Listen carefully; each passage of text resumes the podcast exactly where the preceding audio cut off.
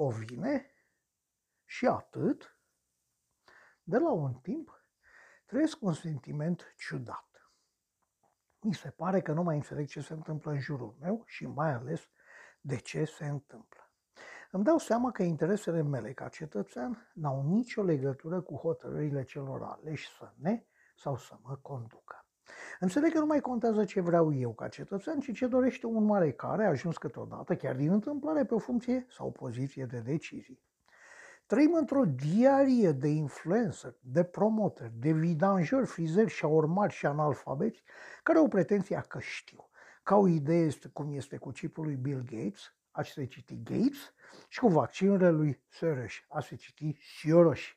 Citiți-i cu atenție, nu folosesc diacritice. Mănâncă litere și cuvinte întregi. Sâlcesc limba, sunt lipsiți de logică, demonstrează vizibil totala lipsă de minimă educație, dar știu. Toți știu, toți au păreri, toți au soluții. Un bun exemplu este cel al vitezei în oraș. Unele orașe occidentale au hotărât că bine ar fi ca viteza să scadă până la maximum 30 de km pe oră. Ce ar aduce asta? Păi se spune că vor fi mai puține accidente. Și asta să fie singura soluție. Alții au hotărât să mănânce vegetarian, iar oile dintre noi sunt gata să-i urmeze. Vin la rând aceiași aziși activiști de mediu care au militat și obținut dreptul urșilor de a face orice poftesc prin supraprotejarea lor. Din aceeași turmă fac parte și iubitorii de delte și alte parcuri sălbatice în mijlocul orașelor. Dacă suntem atenți, nici susținătorii alfabetului de modă nouă LGBTQXYZ nu sunt departe, susținând la rândul lor niște drepturi pentru cei aduși în discuție. Alții spun să nu ne mai atingem de păduri. Dar pe noi, pe ăștia mulți, nu ne întreabă nimeni. Am fost aduși în situația în care apartenența la o minoritate, oricare ar fi aceasta, este similară cu obținerea de privilegii, în caz contrar fiind evident faptul că respectivii minoritari sunt discriminați. O fi în regulă? Să le luăm pe rând. Protejarea excesivă a urșilor și a altor ligioane a fost deja experimentată. În parcul Yellowstone din Statele Unite s-a constatat cu ani în urmă dispariția lupilor și pentru echilibrarea mediului au fost introduse mai multe exemplare. Pentru protejarea lor a fost interzisă vânarea sau capturarea lupilor. Nimeni nu și-a spus atunci că poate așa este natural, că lupii trebuiau să dispară din zonă, că așa vrea mama natură. Dar ce s-a întâmplat? Păi s-a întâmplat ce se întâmplă astăzi la noi cu urșii. Lupii s-au înmulțit și un simplu foc de armă adună la un loc lupii de pe kilometri de jur împrejur. Lupul, un animal în principal necrofag, a învățat că unde se aude foc de armă se vânează și oportunist din fire știe că acolo găsește și o pradă ușoară. Așadar, nu o singură dată, vânătorii au fost obligați să renunțe la animalul vânat pentru a scăpa cu viața. Astăzi urșii au învățat că nu li se întâmplă nimic și dau iama în localități și gospodării. Oportuniști, nu? Vorbeam despre viteza în oraș, să nu uităm. Ei bine, grupuri de feroci dușmani automobilului l-ar scoate pe el, pe automobil, complet din societatea și viața noastră. Au început cu taxe, au început cu restricții, prețul carburanților explodează periodic, iar acum doresc o limitare dramatică a vitezei. O fi bine? Din punctul lor de vedere, care își închipuie că toți avem o pasiune pentru biciclete și trotinete și că urâm mașinile, pare a fi bine. Dar, din punctul meu de vedere și al orașului, cum este? Dacă acum poluarea este mare, când vom merge cu maximum 30 de km pe oră și vom petrece în trafic cel puțin de 2 ori mai mult timp, cum vom sta cu poluarea?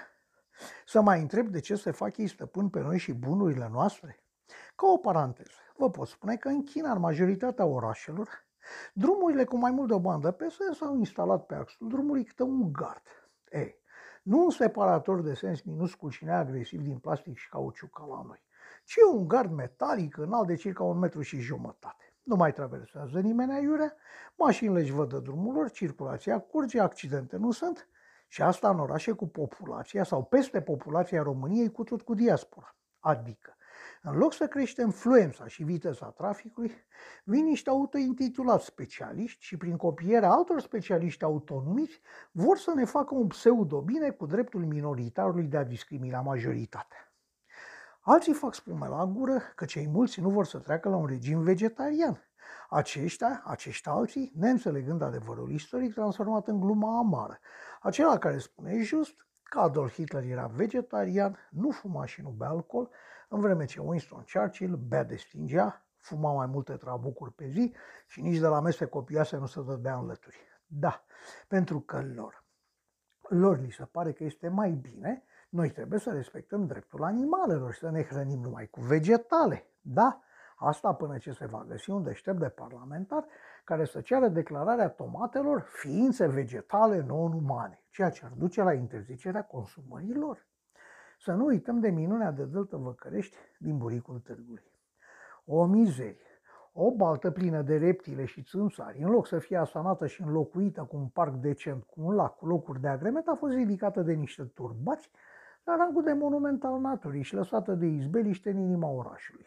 Sursă de țânțari și alte urătării mari și mici care împânzesc locul. Mai zilele trecute am văzut pe șoseaua Vitano vulpe călcată de mașină.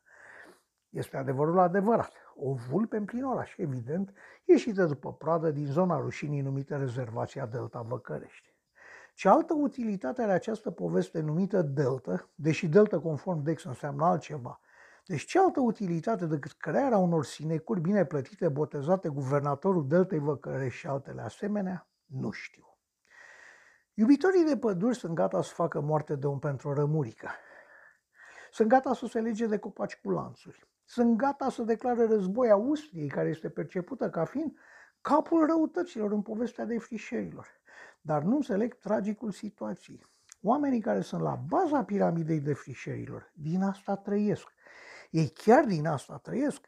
Statul le cere să moară de foame alături de codrul care și că ar fi frate cu românul. Și nu se gândește să le dea ceva de muncă în zona lor. Ceva adevărat, ceva palpabil, ceva care ar costa mai puțin decât lemnul furat. Și când zic asta, nu mă gândesc la inflația de pensiuni apărute prin zonele montane, pensiuni toate la fel și fără niciun vină încoa. Nu le putem cere amărâților din zonă să moară de foame. Este chiar obscen să vedem numai lemnul tăiat și să nu înțelegem și motivele pentru care se taie. Dar, din nou, un număr de activiști vede cu superioritate numai vârful piramidei. Baza ei nu interesează deloc. Apoi, marea problemă a LGBTQ. Da, este o problemă pentru că și aici la noi, indiferent de specificul local, sunt susținători ai celor mai sus pomeniți. Vreau să fie clar. N-am nimic împotriva lucrurilor petrecute în intimitate sau cluburi private. Dar să faci propaganda în această direcție în școala primară mi se pare abject. Activiștii LGBTQ au făcut pasul acela mărunt, care îi separa de protejarea drepturilor minorității, de privilegiile acordate comunităților. Tot ei au ajuns la concluzia că este sau trebuie să fie o mândrie să fii membru activ al acestei comunități. De aici și ideea drapelului minorității și, bineînțeles, a numelui sub care se regăsesc. Pride. De ce este pride? Adică de ce este o mândrie să fii homosexual sau altceva de genul ăsta? Eu nu pricep. De ce este o mândrie să-ți schimbi sexul? Nici atât nu pot înțelege. Și, numiți-mă prăfuit, învechit sau demodat. Dar de ce este o mândrie să te declari fără sex? Tot nu pricep. Deși aș vrea, dar nu pot înțelege. Nu e așa că-s demodat? Ei bine, am discutat aici și acum despre câteva dintre problemele false ale momentului. Probleme cu care unii politicieni își umplu timpul și din care își fac un titlu de glorie, preferând Delta Văcărești și costurile aferente ei introducerii de apă canal pe străzi periferice și vai de ele.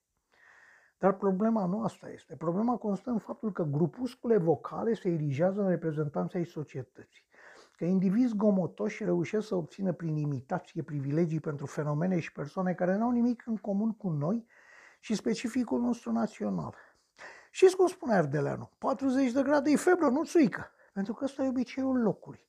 De ce vreți să-l obligați să bea șampanie și să mănânce foie gras în loc de slană cu ceapă și o țuică bună? Pentru că așa se face în Occident, dar pe cine interesează? De ce trebuie să imităm ce fac alții? Românii nu sunt iubitori de unguri. Din păcate, trebuie să o spun. Dar în ultima vreme, atitudinea lui Orban Victor a găsit mulți simpatizanți și printre români. De ce? Nu pentru că politica guvernului ungar este anti-europeană, pentru că nu este, ci pentru că este pro-maghiară, pro-specificul național, cu tot ce înseamnă asta. Ar trebui să învățăm ceva de aici. Cred că ar trebui să învățăm să ne protejăm noi, pe noi, pe noi și pe ai noștri, fără urmă de xenofobie sau de naționalism auriu. Trebuie să ne apărăm specificul național, să terminăm cu romgleza penibilă care ne înconjoară și să adoptăm hotărârile care ne convin nouă. Să nu încenunchem ca proștii pentru probleme care nu ne privești, pe care nu le înțelegem. Să rezolvăm deci lucrurile în spirit european, dar în primul rând cum ne convin nouă și nu cum par a trebui să fie în viziunea unui deputat luxemburghez sau olandez la Bruxelles. Pentru că noi trăim aici, nu ei. Așa cum de-a lungul timpului am putut fi întrebați prin referendum ce credem despre una și despre alta, poate ar fi cazul ca și în asemenea probleme să fim întrebați ce părere avem și ce vrem. Unele referendumuri pot fi naționale, altele locale, dar trebuie întrebată populația ce crede de cuvință. Vom afla astfel, poate, că majoritatea populației își dorește ca președinte un bărbat mustăcios, în fustă, cu tocuri, căsătorit cu 5 bărbați. Sau că în București, Cluj, Timișoara și alte orașe, oamenii doresc interzicerea transportului auto și cer introducerea atelajelor hipo. Orică un copil la intrarea la școală ar trebui să-și aleagă sexul, orică ieșenii își doresc demolarea Palatului Culturii și înlocuirea lui cu o baltă puturoasă ridicată la nivel de rezervație naturală. Cine știe ce vor alegătorii cu adevărat? Nimeni nu știe până nu întreabă. Așadar, hai să ne sfătuim între noi, să vedem cum este mai bine, să nu mai lăsăm pe alții să hotărască pentru noi și să ne păstrăm pe cât posibil limba, obiceiurile și specificul național, oricât de recent ar fi el. Să arătăm ciobanilor că și oile care ne cred pot învăța să fie agresive și să muște. Ar trebui să ne reluăm poziția de majoritate care permite minorităților drepturi în limita interesului național și a bunului simț. Nu la simpla cererea unor isterici și necunoscuți aleși europeni. Dacă acum nu reacționăm și spunem că nu ne interesează, riscăm ca viitoarea generație să întrebe ce cuvânt a spus copilul prima dată, părinte 1 sau părinte 2. Așa gândește un om de pe stradă.